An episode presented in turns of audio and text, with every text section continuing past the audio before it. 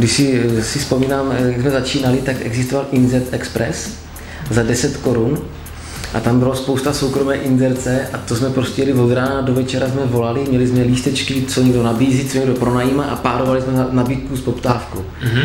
A to jsme dělali od rána do večera, prostě od 8 od rána třeba do 7 do večera. Mm-hmm. Chodili jsme na schůzky a měli jsme třeba my dva 150 nabídek. Tomáši, váš kolega je na uh, rychle auta, je takový autičkář. Uh, zmínil jste, že má v garáži svoje Porsche, které si, si konečně splnil svůj nějaký dětský sen. Vy jste taky na auta? Je, já jsem, eh, jako mám rád auta samozřejmě, jako myslím každý muž, ale nepotrpím si na nich, že bych to jako musel nějak mít. Ano. Já jsem rád, když to jede, je to bezpečné a pohodlné. Jo? Aha. Ale samozřejmě, když bych si mohl vybrat, jakože, tak eh, když bych kupoval, nebo když kupuju, nebo mám, tak uh, jsem spíš na ten komfort. Mm-hmm. Já mám rád ty loketní opěrky a když tak člověk jako může jako Takovou sednout, jako tu jachtu nějakou. má pocit, že je to bezpečné, ano. ale zároveň, když na to člověk šlápne, tak to musí jet. Mm-hmm. Že to vnímám jako jeden z prvků bezpečnosti mm-hmm. a samozřejmě vzhledem k tomu, že jsme mladí a, a tak to k tomu asi patří si myslím. Mm-hmm. Jak jste, nebo jak se vlastně kolega Viktor mohl něčemu takovému třeba dopracovat v podnikání za, jako není to krátká doba, 12 let podnikání už je docela dlouho, aby člověk hmm. Eh, si našetřil nebo vydělal nějaké peníze, ale přece jenom, není to úplně obvyklá věc, člověk to na cestách nevidí. Eh, máte třeba nějakého investora, který za váma stojí, anebo jste si na všechno vydělali sami? OK, vidím to jako taková dvojí otázka. Tak nejdřív, jak k tomu třeba on přišel, já si myslím, že to je prostě o práci, o činnosti, o změnách. Prostě vzít něco, udělat změnu a pokračovat dál.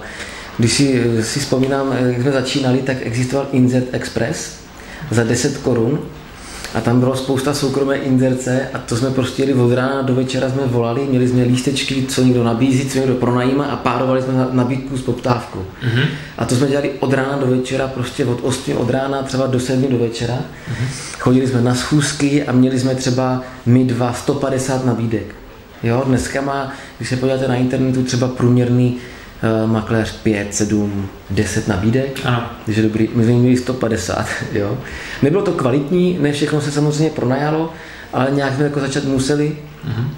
A dneska je to to stejný, prostě samozřejmě má už dneska jinou funkci, třeba dělá ředitele, obchodu, ale sám obchoduje, sám chodí na schůzky. Mm-hmm. Kolikrát si voláme večer, říká, ty fakt už toho mám dost, prostě už přijdu domů a, a takový to, jo, jako odpočne si, nebo samozřejmě soukromý život někdy dostává zabrat mm-hmm. a tak dál. A má nějaké sny a podnikáme, protože si chceme něco plnit mm-hmm. a díky tomu si to on může plnit. Mm-hmm. Druhá otázka nebo odpověď, investora jsme nikdy žádného neměli, všechno to taháme z vlastního, rosteme genericky, to znamená vyděláme, investujeme, vyděláme, investujeme, vyděláme, investujeme ano. a takhle to je. Eh, je teda pravdou, že někdy um, jako cítíme jako potenciál na trhu, třeba konkrétně teďka v garantovaném nájmu, kdy třeba máme poptávku na franchiseové pobočky třeba v České republice, na Slovensku, ale nemáme teďka úplně dostatek energie, jak finanční, tak vlastně personální k tomu, abychom to mohli uskutečnit, uh-huh. ale myslím, že to má nějaký potenciál. Jo? Jestli přijmout nebo nepřijmout investora je velký otazník, protože myslím, že je několik typů investorů. Jeden je takový, že prostě tady máš 10 a to za, za, za týden chci 20, jo? tak to si myslím, že není úplně dobře. A jeho pozornost je jenom na jako objemu. Mm-hmm. A Čistě pak, jenom prostě Excelové tabulky ta, a výsledek a peníze na účtě. Ale hodnota tam prostě není žádná a já takhle podnikat nechci. Mm-hmm. A pokud bych měl jako třeba přijmout investora nějakého, tak je to takový člověk, který uh, by jako do té firmy něco dál, zabral nějaký know-how, mm-hmm. třeba nějaké svoje klienty nebo uh, nějaké svoje zkušenosti, tak abychom společně mohli růst a společně tvořit nějaké hodnoty, a samozřejmě i nějaké zisky a, a s tím spojené profity. Takový investor si myslím, že dává smysl a pokud by nějaký takový byl, tak rád bych s ním přišel do komunikace. Jste měli třeba eh, v, eh, po tu dobu, co podnikáte, nějaké nabídky od někoho, kdo by chtěl s vámi spolupracovat? Ale z řad klientů, jakože občas někdo přišel, a kdybyste něco chtěli, nějak něco a tak dále, tak jakože bych se rád zapojil. Aha ale že by někdo, tak to ano, ale že by... Že by to byla nějaká firma, která... Že by nám někdo zavolal, řekl, chlap, já vás koupím, nebo já bych chtěl do vás investovat, tak to úplně ne. My se jako zase úplně moc neprezentujeme, mm-hmm. jako bohužel ještě. Je to v plánu teďka nějaké PR dělat, protože samozřejmě marketing začíná pracovat, tak eh, PR je takový krok, bych řekl, nutný. Ale do teďka vlastně si myslím, že ani jako tady ty lidi nás možná ani moc nevidí. Mm-hmm. Si myslím. Mm-hmm. Nevím. Jak jste proráželi na tom trhu s garantovaným nájmem? Přece jenom, eh, vy jste tady byli první? A nebo první takový, kteří to uchopili nějak celoplošně? Tak, vím, že jeden můj kamarád asi před deseti lety si pronajal byt a podnajímal ho dál, takže jako asi neříct, jako říct, že bychom byli s tím první vyloženě jako nějakým, nějakým konceptem se říct nedá, nebo takhle, s tou myšlenkou pronajmu podnajmu, ale komerčně to uchopit jako ucelenou službu, mhm. kterou si může kdokoliv koupit, tak to tady podle mě nebylo. Protože když jsme to tehdy hledali, tak jsme nic nenašli. Bylo tady spousta správců, ale ne se službama garant, jako garance nájmu, neobsazenosti a tak dále. Prostě to si to na pět let pronájmu ten byt a je můj problém, když tam nikdo nebude, ale vy dostáváte nájem pořád. Taková služba tady nebyla teda. Ne, taková služba tady, co my víme, nebyla a hledali jsme ji. Jako usilovně několikrát, dělali jsme si průzkum, kterou nic nebylo. Když jste to našli tady tohle, že tady tohle díra je na tom trhu, jásali jste, říkali jste si, tak máme biznis. A nebo to bylo jako, že no dobře, tak eh, nějak to třeba zkusíme a my se úplně tak jako nedokážeme radovat, protože eh, v tom životě firmy je tolik výzev a tolik různých jako příležitostí a her, že toto jako je jedna z her, ale samozřejmě měli jsme z toho radost, že ten Blue Ocean, že? Ano, jako prostředí, který prostě nemá konkurenci ano. a můžete něco vytvořit. A my jsme vždycky chtěli jako na realitním trhu něco změnit. Uh-huh. To byla úplně naše první myšlenka, když jsme si dělali úplně průzkum trhu před 12 rokama, tak uh, jsme přijeli tehdy v nějaký Audině, tuším, protože kolega prodával ty Audiny, že, na prohlídku, fiktivní prohlídku bytu a uh, pár jsme jich domlouvali. A už jenom to, jak nám lidi zvedali telefony, s jakým tónem hlasu, s jakým textem, jakým způsobem přistupovali k prohlídkám. My si se ptali, jaké jsou náklady. No dva a půl. No jak dva a půl? Kolik přesně? No kolem dvou a půl. Ale co v tom je? Mhm. No všechno. Tohle jo. často slychávám taky. Jo, a tak to je prostě pro mě něco, co prostě fakt nedávám a nepřijde mi to transparentní a nepřijde mi to jako dobrá nabídka. Mm-hmm. My u pitomých nájmů v úzovkách pitomých máme rozepsané položky po položce a přesně ano. transparentně člověk ví úplně všechno. Ale ne, to tím nechci říct. Chci tím říct, že jsme chtěli vždycky změnit realitní trh a na začátku jsme si říkali, stačí se chovat normálně a vlastně budeme lepší. A to nás samozřejmě úplně neuspokojilo a furt jsme hledali tu cestičku, jak to dělat. Jasně, dobrý fotky, dobrá prezentace, dobrý marketing, dobrý přístup, dobrý advokátní služby a tak dále. Ale furt tam něco chybělo. A najednou s touto službou to začalo dávat smysl, protože jsme začali jakoby narovnávat vztahy mezi majitelem a podnájemníkem, nájemníkem. Mm-hmm. Je tam absolutně jasný střed zájmu. Co chce majitel? Ptali jsme se. A oni odpovídali, chci klid a pravidelný peníze. Mm-hmm. Co dává podnájemník majiteli? Jo? No a to nemusíme tady být dlouho, že? Nikdo neplatí, tam se něco pokazí, pozornost, la, la, la, spousta práce kolem toho je, kdo má zkušenosti ví, takže tam je jasný střed zájmu. A my jsme se postavili mezi to. No a dost častokrát se stane, že uh, nájemník se třeba nechová dobře, i majitel se nechová dobře, je spousta pronajímatelů, který prostě tam uh, studentky si jako pronajme být studentkám a každý měsíc tam chodí odečítat vodoměr, že jo? No jasně, prostě Kouká po ženských. No a, a on tam odečítá hodinu, že jo? Prostě že tak podívá se, jak se je, má, začne s těma koketovat, jasně, jo? Jasně. A je jim to nepříjemný. Třeba. Ano.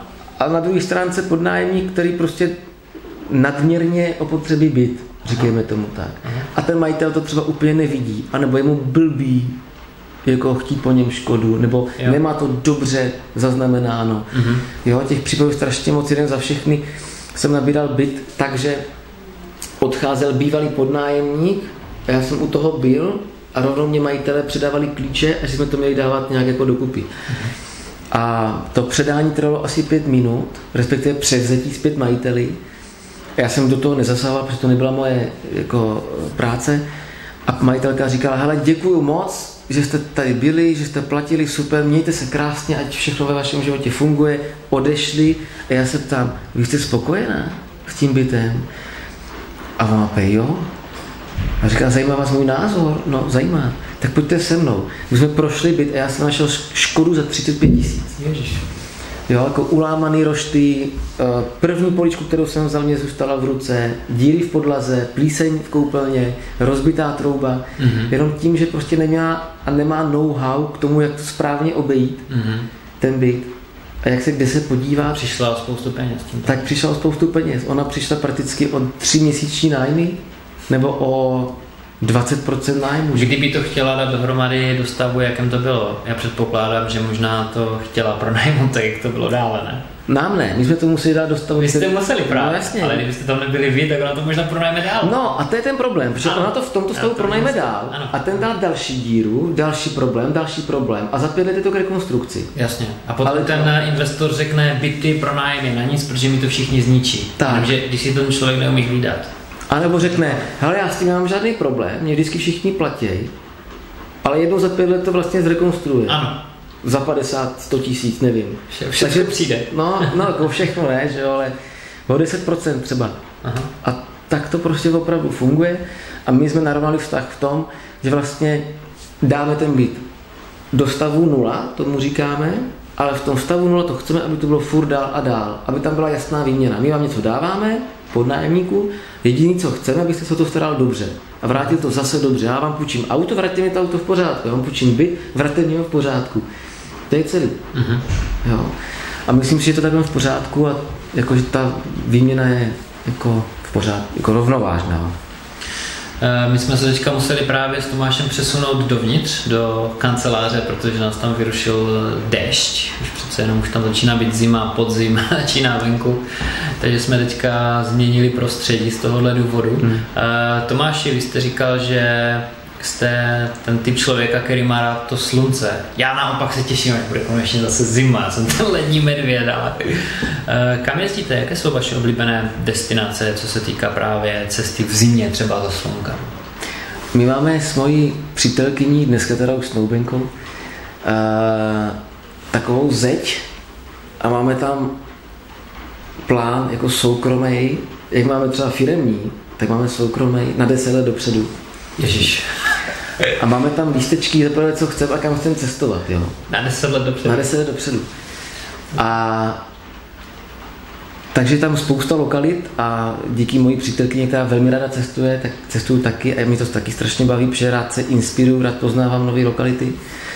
A co se týče jako hlavní dovolená je pro nás v zimě. Mm-hmm. To znamená prosinec leden, kdy vlastně na tom realitním trhu je to je trošku utlumeno a doposled jsme jezdili Ázii. Mm-hmm. Tajsko, Bali, Indonésie, uh, Sri Lanka, uh, mm-hmm. Filipíny, mm-hmm. Kuala Lumpur a tak dále. Tam je teplo, je tam yes. čerstvý ovoce, to je úžasný, zelenina, strašně dobrý jídlo, kokosy, my to máme rádi, my jako jíme rostlinnou stravu, takže tam jsme jak prostě doma, že? Tam se úplně, úplně jiný způsob života právě. Většinu z těch destinací eh, právě taky osobně znám. Eh, nějaké místo, které, kde se vracíte se na nějaké místo, anebo po každé objevujete něco nového? Po každý objevujeme, ale jedno jediné místo, kam jsme se vrátili, protože jsme si řekli, tam se musíme vrátit, byl ostrovek Kolipe v Thajsku. Aha. Úžasná, úžasná lokalita, tam jsme přijížděli a něco nad tím ostrovkem bylo. Nějaká prostě aura nebo já nevím co, energie strašný pocit klidu. A já jsem třeba v, zrovna, myslím, že to bylo taky v Tajsku, eh, byl na jednom ostrovku, kde dokonce nebyly ani cesty, ani auta. Ano, tam nebyly auta. Aha. A to byl kousek o Langkawi, to je Malajzie. A tam se jenom lodí mohlo dojet. Ano. A úžasný klid, vš, žádný ruch a strašně moc dobrý. A my jsme potom další rok byli uh, na Sriance, mm-hmm. tam se nám úplně moc nelíbilo, tak na poslední týden jsme si koupili letenku právě do Thajska a tam jsme si zajeli po druhé. Bohužel pro ten ostrovek tam vymysleli nějakou a postavili brutálně velkou diskotéku. Ne. Jo. Tak a polovina, no, a polovina ostrova tepala a už to nebylo tak ono. To je škoda, no. ale furt to bylo dobrý. Aha. Takže kolípe v Tajsku je top. Já jsem si říkal právě po návštěvě toho ostrovku, kde akorát se jezdilo, tam písek kolem? Možná jste si počít kolo, což nevím proč, protože tam byl půl ostrova písek, jo, jenom. A já říkám, jako když mít cíl, mít víc peněz, by bylo pro mě to, že do 48 hodin chci být na tomhle ostrově kdykoliv. Mm. Tohle byl jediný důvod, proč bych třeba chtěl mít víc peněz. Sednu tohle, ale je to drahé na poslední chvíli, že jo. Si budem říkat, ale říkám, jo, člověk žije třeba v nějakém zhonu, nebo je zima, říkám, teď chci prostě ten klid, teď chci neslyšet žádný motor, klid a to a prostě tam bych na takový ostrov. A úplně to na mě zanechalo velký dojem. Hmm. Škoda, už nevím, jak se právě ten ostrov jmenoval, byly tři ostrovky vedle sebe a jeden z nich byl právě takový. Kde máte namířeno tuto zimu? Bali. Na Bali, ještě jsme hmm. nebyli na Bali teda. Byli. Já jsem byl mm-hmm. sám, ale s přítelkyní jsme tam nebyli. Jo. Takže chceme jít na Bali a stavíme domeček, nebo budeme stavět a chceme se tam jako inspirovat nábytkem, chceme si něco dovést, mm-hmm. protože jsme jako... To nevadí, to je jenom, tahle kamera se nám vyplála, tahle je ještě Super. A chtěli jsme se jako inspirovat, něco si dovést, plus eh, je tam spousta zajímavých jako retreatových center a yoga a mm-hmm. Všechno možné. A je tam konkrétně v Ubudu je oblast, eh, kde je strašně moc restaurací s organickou stravou a rostlinnou stravou a to je náš život, takže mm-hmm. se tam těšíme. A kde máte namířené za tři roky? Za tři roky je tam, myslím, Japonsko, Tokio. Jo? Mm. Japonsko jsem teda osobně neviděl, takže mě to hodně. Máme tam Ameriku v, jako v nějaký pětiletce. Aha. pětiletce. To jsou plány, jo. Tokio, Austrálii, tam se moc těším. Aha. Tam bych se chtěl jako pojat trošku víc, třeba tam mít něco. Protože Austrálii vnímám jako velmi bezpečnou zemi. Ano. Tak uh, na to se těším moc. Ne, jak dlouho jezdíváte pryč? V zimě tři týdny zhruba. A kolega Viktor taky jezdí v té době na dovolenou? Tak, většinou s náma. Většinou jezdíte spolu? s náma. A doteďka to bylo tak, že on odjel dřív, potkali jsme se tam třeba týden, dva a, my, a odjel dřív a my jsme tam byli později, aby někdo ve firmě zůstal. Jasně. Ale vlastně včera... Ale dva týdny jste tam nezůstal nikdo vlastně s vás. Jestli jste se tam potkali na dva týdny na té dovolené, takže vlastně nikdo tady nezůstal. Tak, tak, tak. Přesně, ale vzhledem k tomu, že on je teďka stejně v Praze a už to ta firma funguje tak, že vlastně Eh, když já nejsem v Brně, tak on stejně do Brna nepřijede. Uh-huh. A když on není v Praze, tak já tam taky nejedu. Uh-huh. Jo, občas, když třeba je potřeba něco zařídit, ale takže letos jsme si říkali, že bychom možná mohli být celou dobu spolu.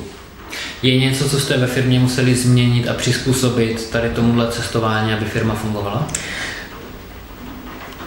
No snažíme se to cíleně dělat tak, aby ta firma měla nastavený procesy tak dobře, jak když ty hodinky, které prostě, když se roztočí jedno kolečko, tak automaticky ví, eh, jak se má chovat to kolečko poslední. Mm-hmm. Je to samozřejmě o nastavení organizační struktury, popis pracovních pozic a statistik, a reportů a všeho možného, což je asi to největší know-how ve firmě.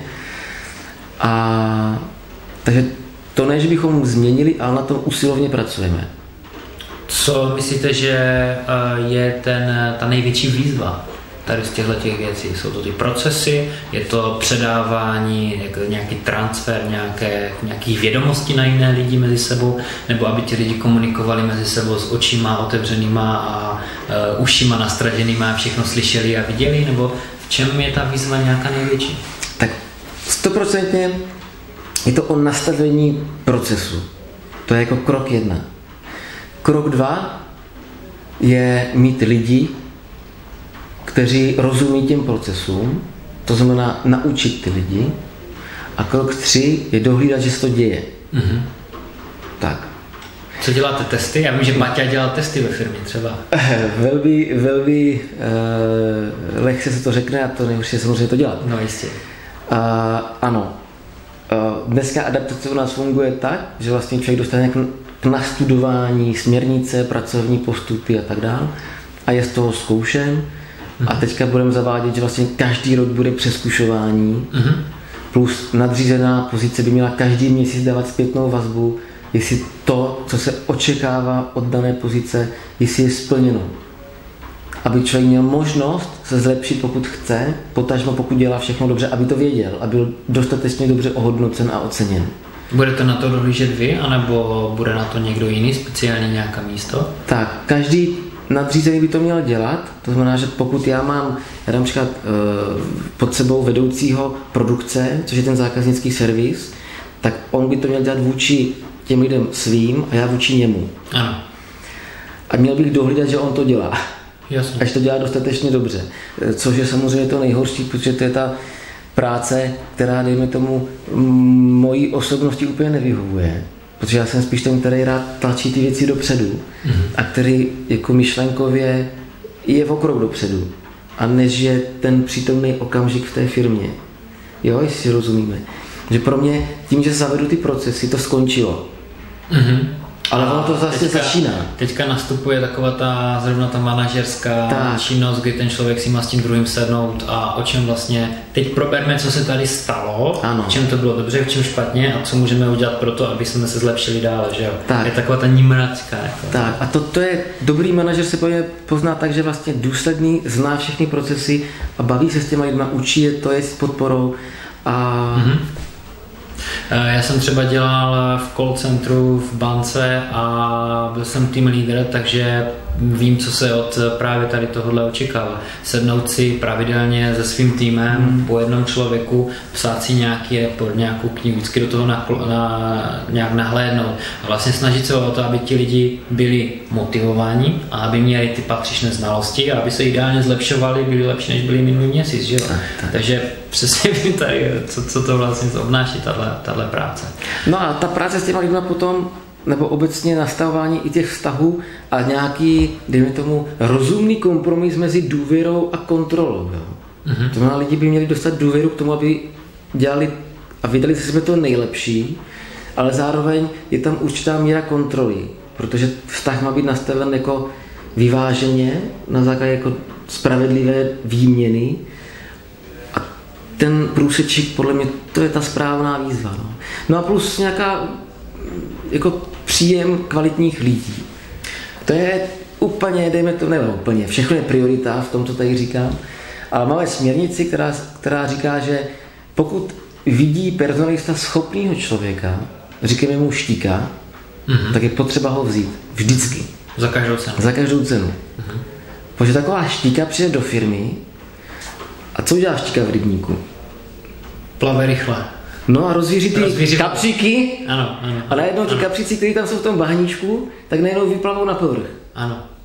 No. Prostě všechno se změní v té firmě. Nebo ne všecko, ale eh, prostě rozvíří ty vody. Jako, no. Tak, přesně tak. Firmní kultura se lehce nějak přizpůsobí a trošku změní, že? Takže je potřeba jako dávat furt, jako, že překonávat výzvy a že je možné dělat věci lépe. Ano. A když člověk je zaciklen ve, stereoty- ve stereotypu a někdo to pak nabourá. Narušovat stereotypy, ano, to je ten obrat, který jsem hledal. Ano, Jo. tak to je přesně ono. Tak k tomu jsou dobré ty štíky. Tomáš, já mám poslední otázku ještě pro vás, než skončíme tady tenhle ten rozhovor.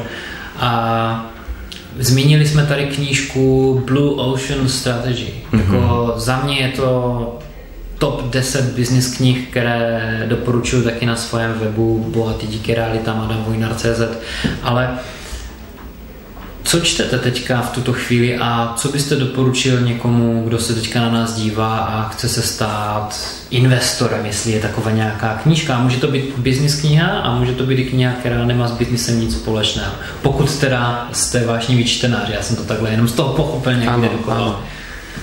Uh, velmi dobrá otázka a odpovím asi jinak, než očekáváte.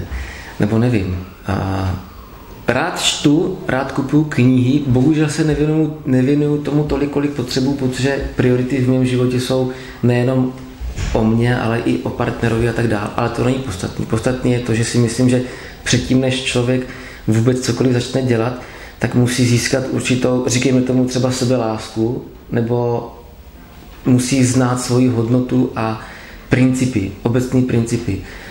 Mě uh, změnili život uh, nějaké knihy, konkrétně čtyři dohody od Jaroslava Duška, respektive to je ta toltecká moudrost, dejme Mhm, tomu. Ono a tak přeložil, dejme tomu, nebo pomáhal. Uh, a vědomí, podvědomí.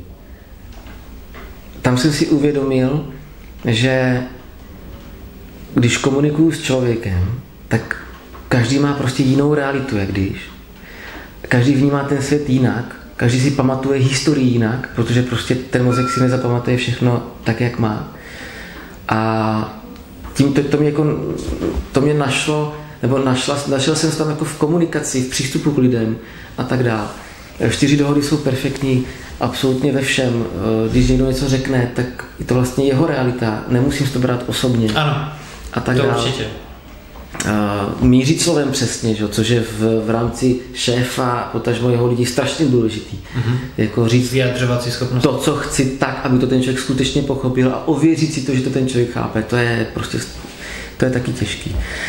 Takže to je nějaký základ. Pak bych ještě doporučil 100% knížky o zdraví a o, o všem možným, aby člověk byl v klidu, aby se mohl věnovat tomu, čemu chce na 100%. A pak, když chce třeba investovat do nemovitostí, investovat. Já teda hodně, já nečtu konkrétně investiční knihy, čtu rozvojové knihy ve smyslu třeba eh, jak udělat z dobré firmy skvělou. Mm-hmm. To je velmi dobrá kniha. Collins. Ano, uh, Blue Ocean, jasně. Blue Ocean, Red Ocean. Před, před, přemýšlím, co mám teďka poslední uh, knihu. Já mám strašně moc rozečtených. Uh, strategie, marketingová strategie 2.0 byla úžasná kniha. Tam mě ukázala jako pohled na množství marketingových aktivit, jo, které se dají dělat. Není to jenom o volání, není to jenom o PPCčkách. Mm-hmm. Uh, investování. Já si myslím, že o investování samozřejmě může si člověk přečíst knihy, uh, ale spíš bych udělal průzkum trhu. Aha. A podíval bych se, tak, co se nabízí a kde a za jakou cenu, potom, co se pronajímá kde a za jakou cenu, udělal bych mezi tím nějakou korelaci, jo, jestli prostě tato lokalita má lepší výnos než nějaká jiná, třeba když už by Ale jde už teda o praxi přímo. Spíš jo, než jo, tu teorii. Já vždycky doporučuji v klubu Bohatý díky realitám, když děláme, děláme prostě webináře, které jsou uh, live a společně s lidmi vyhledáváme nebo uh, díváme se, děláme analýzu lokalit přímo, kdy já prostě přijdu a říkám, to nejdůležitější je prostě během pár minut poznat, jestli ta lokalita je dobrá, není dobrá, tady je tabulka, tuto vložím, nevložím a ověřit si ty data, znamená mm. zebrat telefon a mluvit s makléřem, případně tam do té lokality jet. Takže 100%. člověk nejvíce získá tou praxi stejně. Ano. Jo, musí mít nějaký základ, musí vědět, co mu má splňovat vlastně ta investice, ano. což je strašně důležité samozřejmě, protože mu to nasměruje někde. Ale hodně lidí právě se hodně uchyluje k knihám a k různým kurzům a k mentoringu, místo toho, aby prostě zvedli telefon a opravdu tam jeli a tak. se. Což mě připomíná, že rozečtenou knihu mám Nová doba, uh-huh. která uh, napsaný, napsali šéf personalistiky Google. Uh-huh. To je strašně zajímavá kniha. Samozřejmě je to hodně o, já znám knihu o Google, je to, jak funguje Google, ale je hodně o náboru lidí právě. Ano, ano, tak tam je ten proces náborový, to je strašná inspirace. Já říkám, že a pokud by si někdo měl vzít třeba nějakou moudrost třeba ode mě, tak jako ne úplně věřit všem knihám, které se vydají. To úplně, jo. To, to bych se podepsal. Tak. A dokonce existuje studie, že o co víc čtu tady těch knih motivačních a já nevím jakých, tak o to méně úspěšný jsem. Existuje na to nějaká studie, jo. Mhm. Já jsem teda nečetl, říkal mi to jeden kamarád, je takový analytický a všechno tady jako má nastudovaný. Mhm. A Protože někdo si přečte, hele, takhle se prostě chováme u nás k zaměstnancům a takhle nám to funguje a je to úplně úžasný. Jenže to funguje jim. Že oni to cítí, oni to mají v srdci, ta energie proudí z nich. Každá kniha je z nějakého pohledu. Tak, co? přesně tak. A oni tomu věří. Uh-huh. Já jsem úplně jiný, že mně bude fungovat něco jiného. Přesně tak. Člověk by se měl podívat na sebe, na svoji silnou stránku, na to, jak to cítí a to by měl prostě dělat. A Super pak třeba napíše knihu, uh-huh. jak to dělat třeba ve Vitomu. Uh-huh. Ale už to tak nebude fungovat vedle ve firmě, protože to není jako jejich srdce. Jo. Uh-huh. Takže univerzální návod podle mě úplně nefunguje, pokud nejsem v armádě. Já bych viděl uh, univerzální návod a ten by byl uh, Pochop sám sebe a na základě toho udělej si připrav nějakou věc, projekt, budoucnost, jak hmm. co by se dělat přímo tomu danému člověku. A to je tak univerzální, až to je prostě úplně totálně neuniverzální, ano, protože ano. se to nedá opakovat. Knížky bych bral pouze jako inspiraci. Ano. Třeba pokud něco mě tam Teď zaujme, něco řeším nějakou věc. Tak, a mhm. zrovna toto je dobrý a věřím to a jako chytlo mě to za to srdce, tak to použiju. Uh-huh. Ale ne jako dogma, pane bože, že když to dělají v Google takhle, musím to tak dělat taky. Uh-huh. Tak bych to asi nebral. Dobře. Tomáši, uh, děkuji ti za tenhle ten rozhovor a my se teďka s váma loučíme. Uh, děkujeme za sledování.